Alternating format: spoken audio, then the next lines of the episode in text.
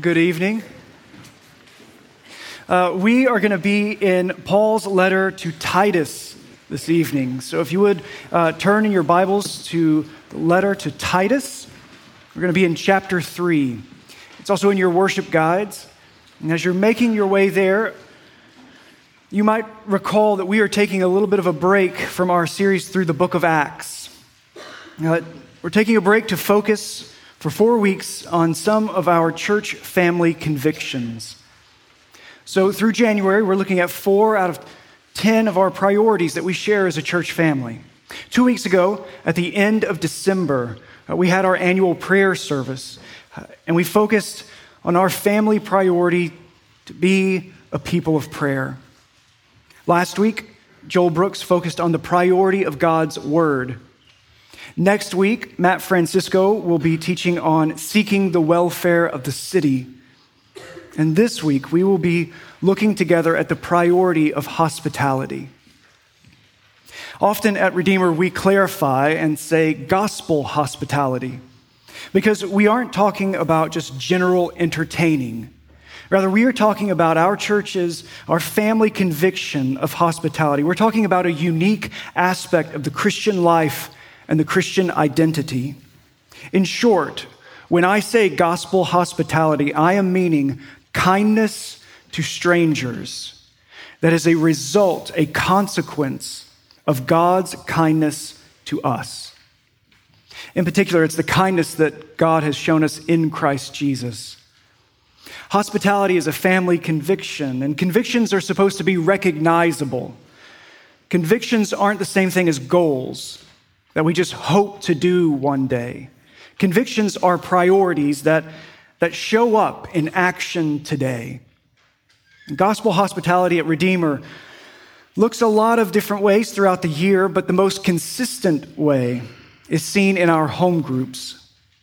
Ten years ago, when I was given the task to build and oversee our group's ministry, uh, some people asked if we were going to do some traditional Sunday school uh, type of ministry or community groups. And when your church is made of about 50 people crammed into a living room slash foyer slash dining room, Sunday school sounds like a luxury. You see, homes were all we had. And through the gospel hospitality of the Brooks family, our church family grew in this priority of hospitality. It was essential from day one. And the Lord grew this family trait to where we are now. And even though we gather on Sundays for corporate worship in a, a bigger space than where we started off, every week, over a thousand members of Redeemer's family show up to over 50 homes scattered across the city of Birmingham. And the priority of gospel hospitality is in action. Kindness to strangers, to brothers and sisters, to unbelieving neighbors, to coworkers, classmates. A kindness that is the consequence of God's kindness to us. And so, to root our time together as we think about the priority of hospitality, let's turn to Paul's letter to Titus. Titus chapter 3, beginning with verse 4. And let us listen carefully, for this is God's word. But when the goodness and loving kindness of God our Savior appeared, he saved us, not because of works done by us in righteousness but according to his own mercy, by the washing of regeneration and renewal of the Holy Spirit, whom he poured out on us richly through Jesus Christ our Savior, so that, being justified by his grace, we might become heirs according to the hope of eternal life. This is the word of the Lord. Let's pray. Lord, we thank you that we can worship you tonight in spirit and in truth. And we ask that you would meet us. Meet us here in your word through your spirit. And we ask that you would grow us up in Jesus. So, Lord, we are desperate. We long to hear from you. So speak, Lord, for your servants are listening. We pray these things in the name of the Father, and the Son, and the Holy Spirit. Amen. I want to tell you a story In a battle against the Philistines at Mount Gilboa, King Saul was about to be captured. So, to avoid capture, he fell on his own sword and died. And as the fight raged on, three of Saul's four sons died in the battle, including Jonathan. Jonathan was Saul's oldest son and David's closest friend. You may remember that King Saul attempted to kill David on many occasions. And at one point, when Saul was hunting David, Jonathan went to David and made a pact. He made a covenant promise. And in making the promise, Jonathan gives David his sword and his armor, the armor of the prince, the king in waiting. And in, in this, Jonathan demonstrates that David is the true heir, chosen by God, who would become the king of Israel. And this is astoundingly unusual because Jonathan was the rightful heir to the throne of his father Saul, but Jonathan promised that David would be king. After Saul kills himself and Jonathan and his two brothers are killed, the fourth son of Saul, Ishbosheth, fights for a few years for the throne. But not long after, ultimately, it is David who becomes king. At the time of his death, Jonathan had a five year old son named Mephibosheth. And once news had made its way that King Saul and three of the heirs were dead, the house of Saul was in a panic. Everyone fled the palace. They fled because when a king dies, everyone in the house of the deceased king is under the threat of violence. Typically, a new ruler would wipe out the entire household, every potential heir, every living relative, even the servants of the former king. They wanted to eliminate any potential adversaries and secure the throne. So everyone in the house of Saul was fleeing the palace. Mephibosheth's nanny was rushing the five year old grandson of the deceased king out of the palace. And I'm not sure if you've ever tried to have a complex discussion about the tenuous history of royal succession with a five year old. But it's about as exasperating as trying to get a five year old to hurry. Some of you might have had that adventure on the way here this afternoon. Did you explain how bad the parking is? And they did not care? Well, very tragically, in the nanny's haste of hurrying the boy out of the city, Mephibosheth falls and is terribly injured. Mephibosheth is so badly injured that he will never walk again. Many years go by. King David is on the throne, reigning over the kingdom of Israel, and David thinks of his old friend, Jonathan. He remembers the unusual kindness that Jonathan showed him and the, the covenant promises that were made. David asks a royal attendant, Is there anyone left of the house of Saul that I may show the kindness of God. The attendant tells David that there is a servant from the house of Saul, still living, whose name is Ziba. David sends for Ziba to come to the palace, and Ziba comes before the king. David asks him, Is there anyone left in the house of Saul that I may show the kindness of God? And Ziba responds, Well, there is still the son of Jonathan Mephibosheth, who is paralyzed. David says to Ziba, Where is Mephibosheth? And let's be honest, there's no way that David pronounced it right the first time. David asks, Where is Mephibosheth? And Ziba says, He is in the house of Machir, the son of Amiel, at Lodabar. Lodabar, in a very rough Hebrew translation. Uh, it means no word, no thing, nothing. David calls for Mephibosheth to come from nothing to the royal palace, the place that he hadn't seen since his grandfather was the king, since he was a little boy, since he could walk. Mephibosheth, the son of Jonathan, the grandson of King Saul, the erstwhile heir, came to the palace that was no longer his family's. And he carried, he was carried to the throne where his grandfather no longer sat. Mephibosheth was placed before the throne, which he had no right, no claim, no plea. Mephibosheth comes before the king and falls down on his face. David says, Mephibosheth. Mephibosheth answers, Behold, I am your servant. David realizes what Mephibosheth must think. He must think that David called him to the palace to punish him or to even kill him.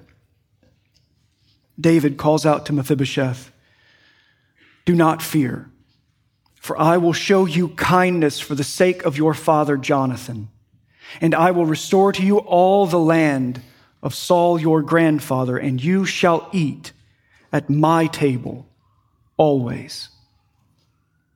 Mephibosheth says, Who am I that you would show this kindness, this regard for such a dead dog as I?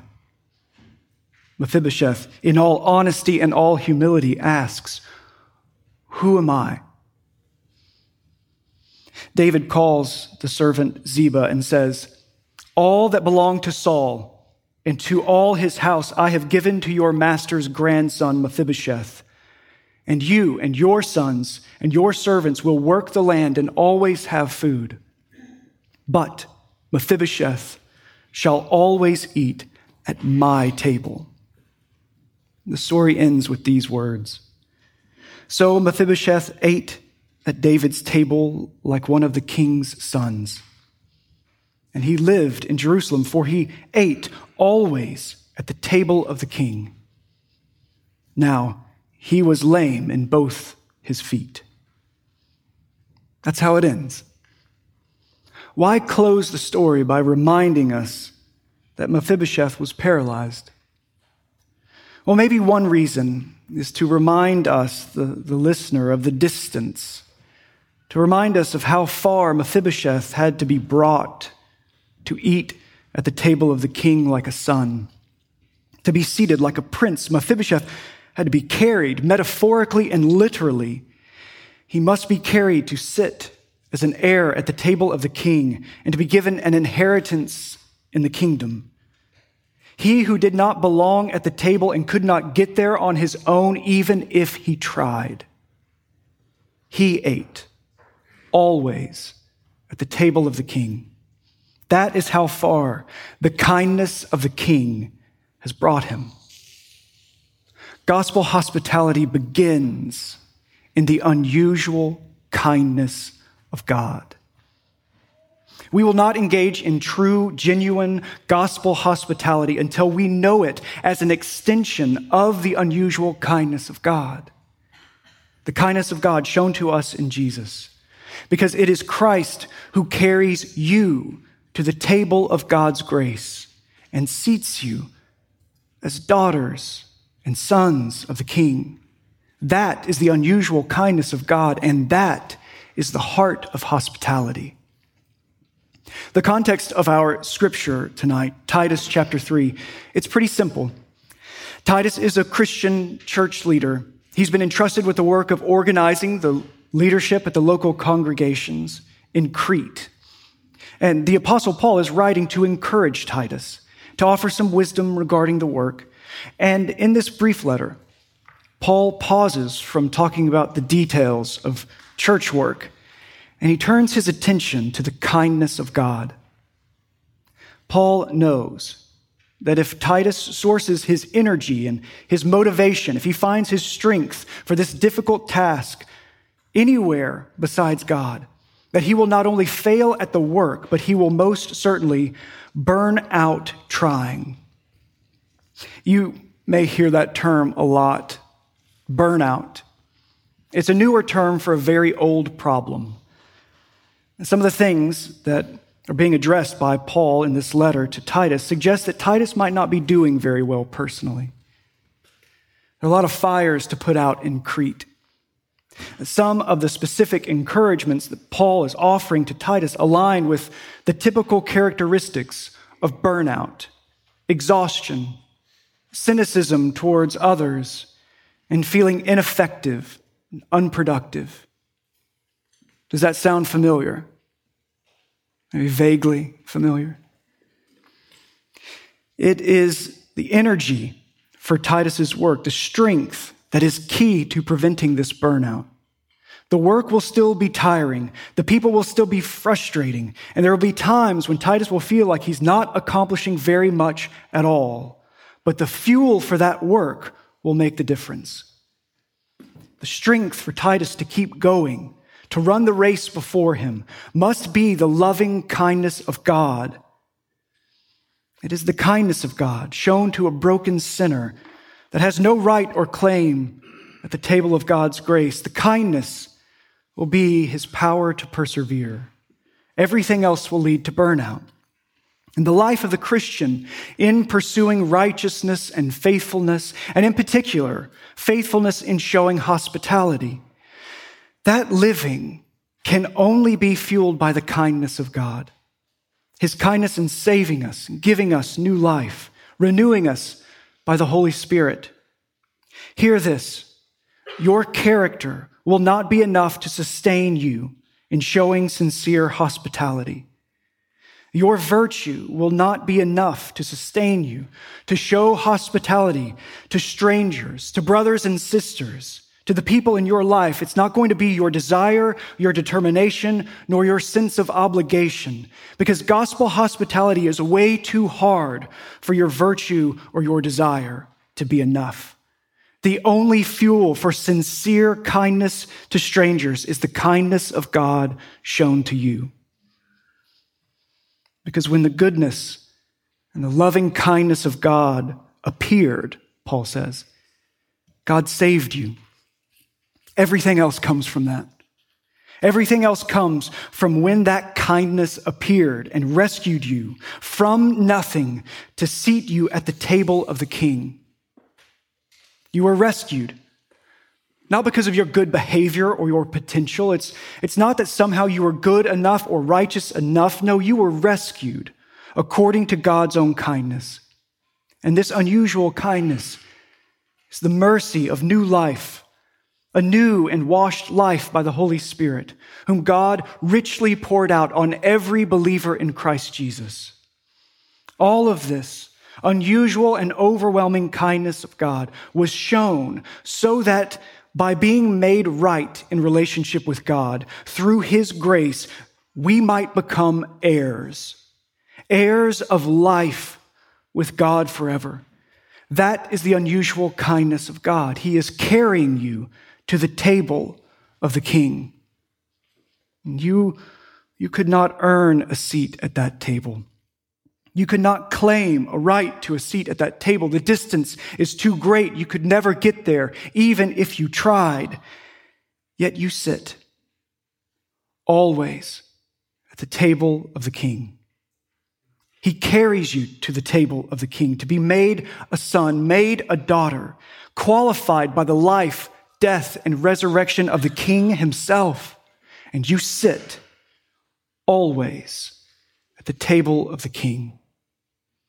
Hospitality is not a challenge or a project. It's an expression of our identity as the children of God.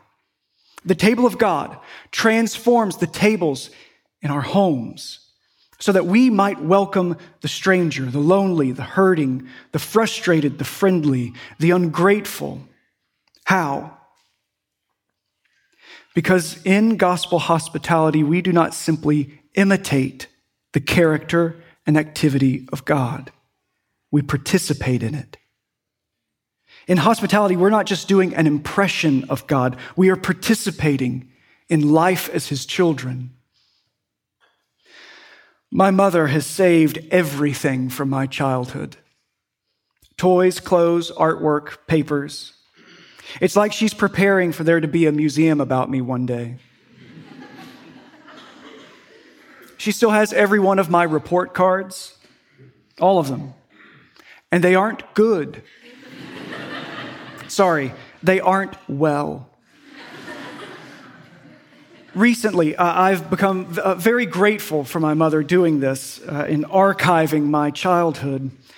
Uh, most of the t shirts that my girls wear were mine as a kid, which is nice because they, they don't make ALF t shirts in those small sizes anymore. But my mom has this impulse for sentimental archiving. That's how I've chosen to describe it. Over Christmas, my family went to see Mary Poppins Returns, and afterwards, I was cleaning out the trash from the car, you know, all the popcorn that we didn't need to buy, um, but everyone had to have their own. And so uh, we're, I'm not complaining, right? Um, and so I'm cleaning all of that out, and I, I see the ticket stubs, and I think, well, I better save these. you know, the kids are going to want to remember this day. And then I realized I was saving trash. and so when I do this, and I do it a lot, when I do this, uh, I'm not simply acting like my mother. I'm not just imitating her. That is my mother in me, uh, in my blood and my bones. She's part of me. My sentimental archiving is a result of being my mother's son. And our kindness to strangers is a result of being God's children. And that doesn't mean that hospitality comes easily.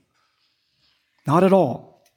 Kindness to strangers, to brothers and sisters in the church, to believing and non believing family members and friends, it is not easy. Sometimes it is very challenging and very painful. And the reason that hospitality isn't always easy is because it always costs something. Christ motivated, Christ centered kindness is always costly, it's sacrificial. There's a kind of modern criticism and objection to the ideas of kindness being sacrificial. In fact, it's, a, it's an argument against Christian kindness and blaming Christianity for the errors that have ruined kindness. And a few years ago, two writers uh, took on this so called problem of Christian kindness in a book, and they outlined the charge. Kindness was a human default, they said. Kindness was the societal norm of every person because in acting kind, you were fulfilling what it meant to be human and deriving a pure joy. And it was Christianity that had to go and mess it all up to mess it up by, by making an obligation, a duty out of it, by making it sacrificial. Is this true? Here's a summary, uh, kind of a little quote from what, what they have to say.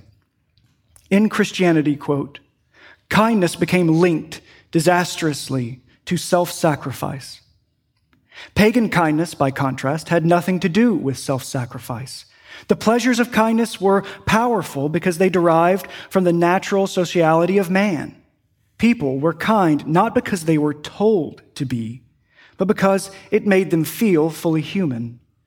To love one another was a joyous expression of one's humanity, not a Christian duty. End quote. So are they right? Is Christianity guilty of ruining kindness? I do think that the issues that the authors are describing has a lot to do with some of the difficulties that we face when it comes to hospitality in the church today. Issues like obligation and sacrifice. Jesus gave his followers commands, commands for Christian living, what it means to be righteous. But the command of hospitality has been twisted in its application within the church. But it's a subtle twist. But it comes out in things like, well, now we have to be kind because God said so. Now we have to invite the neighbors over for dinner. Now we have to pay for the coffee for the person behind us in line. And do you see it? That little kernel of truth to this charge that Christianity has ruined kindness. But it's not Jesus' fault. You don't have, a, have to have a doctorate to utter that line. It's not Jesus' fault. It's not Jesus' fault. The truth is that Christians can be very insincere in our kindness, especially when we don't find the basis of our kindness in our identity as the children of God, especially when we forget that we were carried to the table. Synthetic Christian kindness comes from a culture that separates out obedience to God from relationship with God. That is religion. That's not the gospel. That's not Christianity. Thinking that we can obey our way into the relationship with God. That that's the basis for being accepted by God. That we can earn our way to that table. No. Obeying out of a relationship with God, that is the gospel. Which means obedience absolutely matters. Obligations, chores, duties, these still matter, but they come out of a relationship with God. And as Christians, we have an obligation to follow Jesus' command to be hospitable. But just because it's a command doesn't mean that it cannot be sincere. As Christians, we can do bad hospitality. We can offer synthetic and insincere kindness, but that's our error. True gospel hospitality, showing kindness to strangers because of God's kindness to us, does not come solely through obligation, it comes through adoption. Sincere hospitality is not the default mode of humanity, it's the family trait of the children of God. And it isn't an ordinary obligation, it's an inheritance of kindness. So let's make no mistake. There is a call to action here. There's a command to be hospitable, to show kindness to strangers, as well as to the brothers and the sisters in the faith. There's a duty to hospitality, but it is a duty lived out of the relationship with God. So that was that first objection that Christianity made kindness into an obligation. The second complaint that Christian kindness linked kindness to sacrifice. And that's true. Christ upended our notions of kindness when he showed humanity what divine kindness is. And we see this upending of kindness over and over again throughout the Gospels. Hours before he would be betrayed, by a friend. Jesus sat at a table with friends and said, Greater love has no one than this, that someone lay down his life for his friends. Genuine gospel kindness is sacrificial because it requires us to count someone else as more important than ourselves. It counts the needs, desires, questions, pains, joys, sorrows of others as important enough to give of our time, our money, our preference, our patience. That kindness sacrifices not only out of obligation, but out of grace. David did not have to show kindness to Mephibosheth. And God didn't have to show kindness to you. It's all grace. Every step of faithful hospitality draws from the well of God's unusual kindness. Because we have been carried to the table of the King, seated as sons and daughters, given an inheritance of kindness. Hospitality is a duty, it is sacrificial. The last criticism I want to highlight is that there's this critique that Christianity universalized kindness. So, what does that mean? The argument is that humanity used to be good at kindness when it meant being kind to those like you, kind to those in your tribe or group. The rich showing kindness to the rich, the poor to the poor, the masters to the masters, the slave to the slaves. Kindness was easier when it was only to your own race or gender or people of the same status, but it was all ruined when Jesus came along and said, You have heard it said, you shall love your neighbor and hate your enemy, but I say, Love your enemies. Pray for those who persecute you, so that you may be sons and daughters of your Father who is in heaven. For he makes his sun rise on the evil and on the good. He sends rain on the just and on the unjust. For if you love those who love you, what reward do you have? Do not even the tax collectors do the same? And if you greet only your brothers, what more are you doing than others? Do not even the Gentiles do the same? You, therefore, must be perfect as your heavenly Father is perfect. It's true. Jesus is guilty of turning the world's definition of kindness upside down. We don't just show kindness to the people who are easy to love.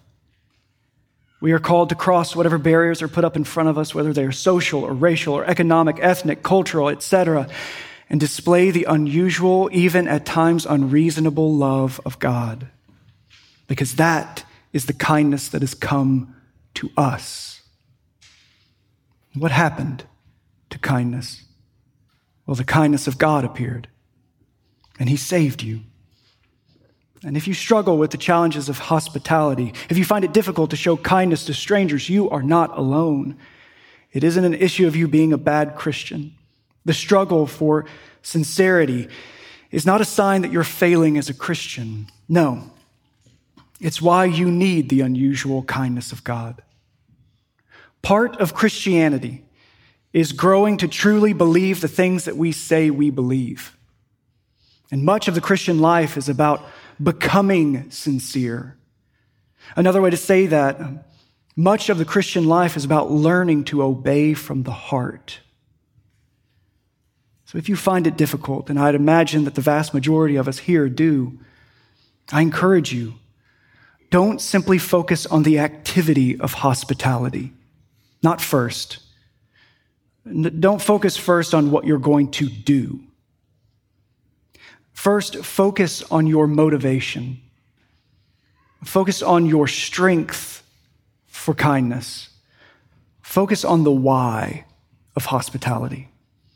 From where does your energy come? Because once we have located our motivation and, and our strength, once we have answered the why of hospitality with Jesus' kindness to us, then we begin to prayerfully ask, is there anyone to whom I can show the kindness of God? Those words of David become our words.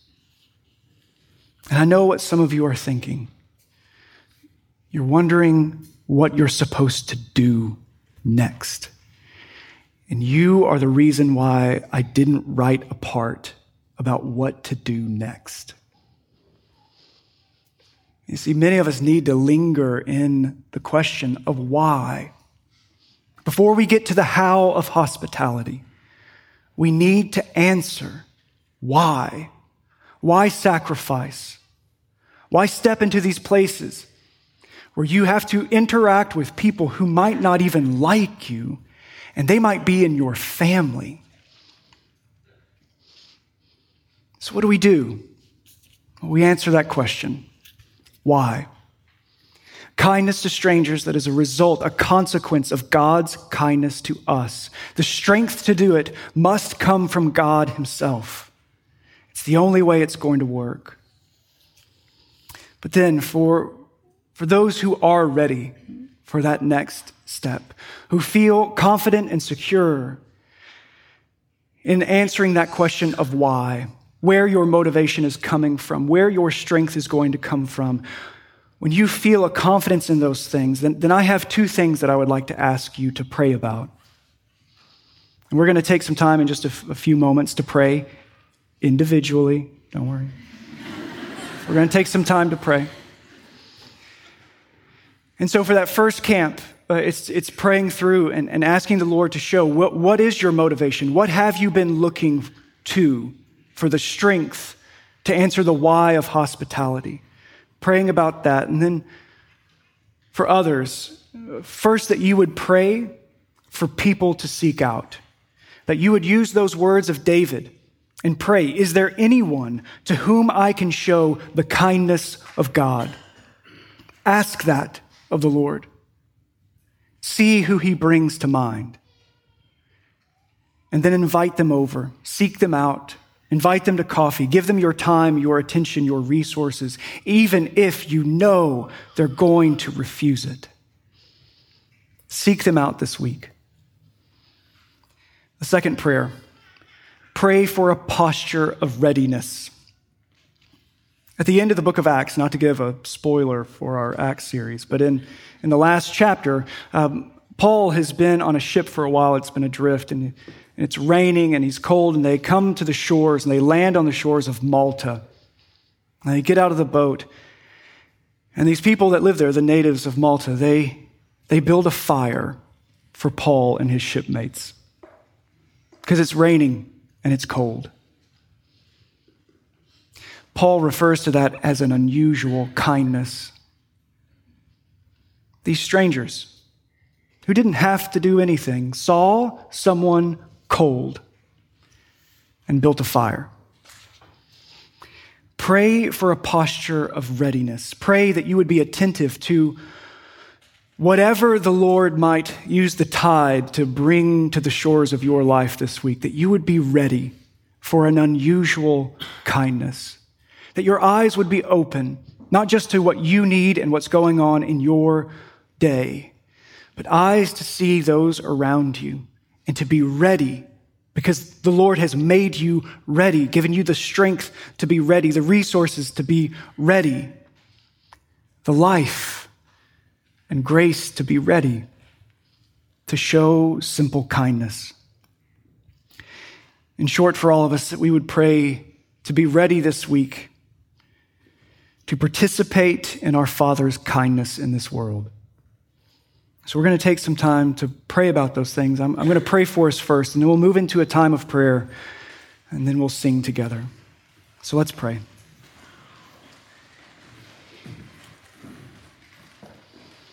Lord, we recognize the kindness that you have shown us in Jesus. And we know that we will never fully plumb the depths of that kindness, but help us. Help each one of us here tonight who who know you and love you and through your grace follow you.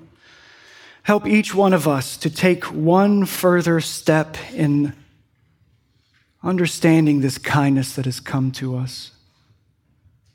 Deepen our understanding and our believing in this kindness. Show us how far you have carried us to the table. Show us what it means to be a daughter, a son of the living God. And help us to pray. Pray to be ready. Pray to seek people out. Pray to be rooted in Christ for the why of hospitality. And help us, Lord, to be sincere. We pray these things in the name of Christ our King. Amen.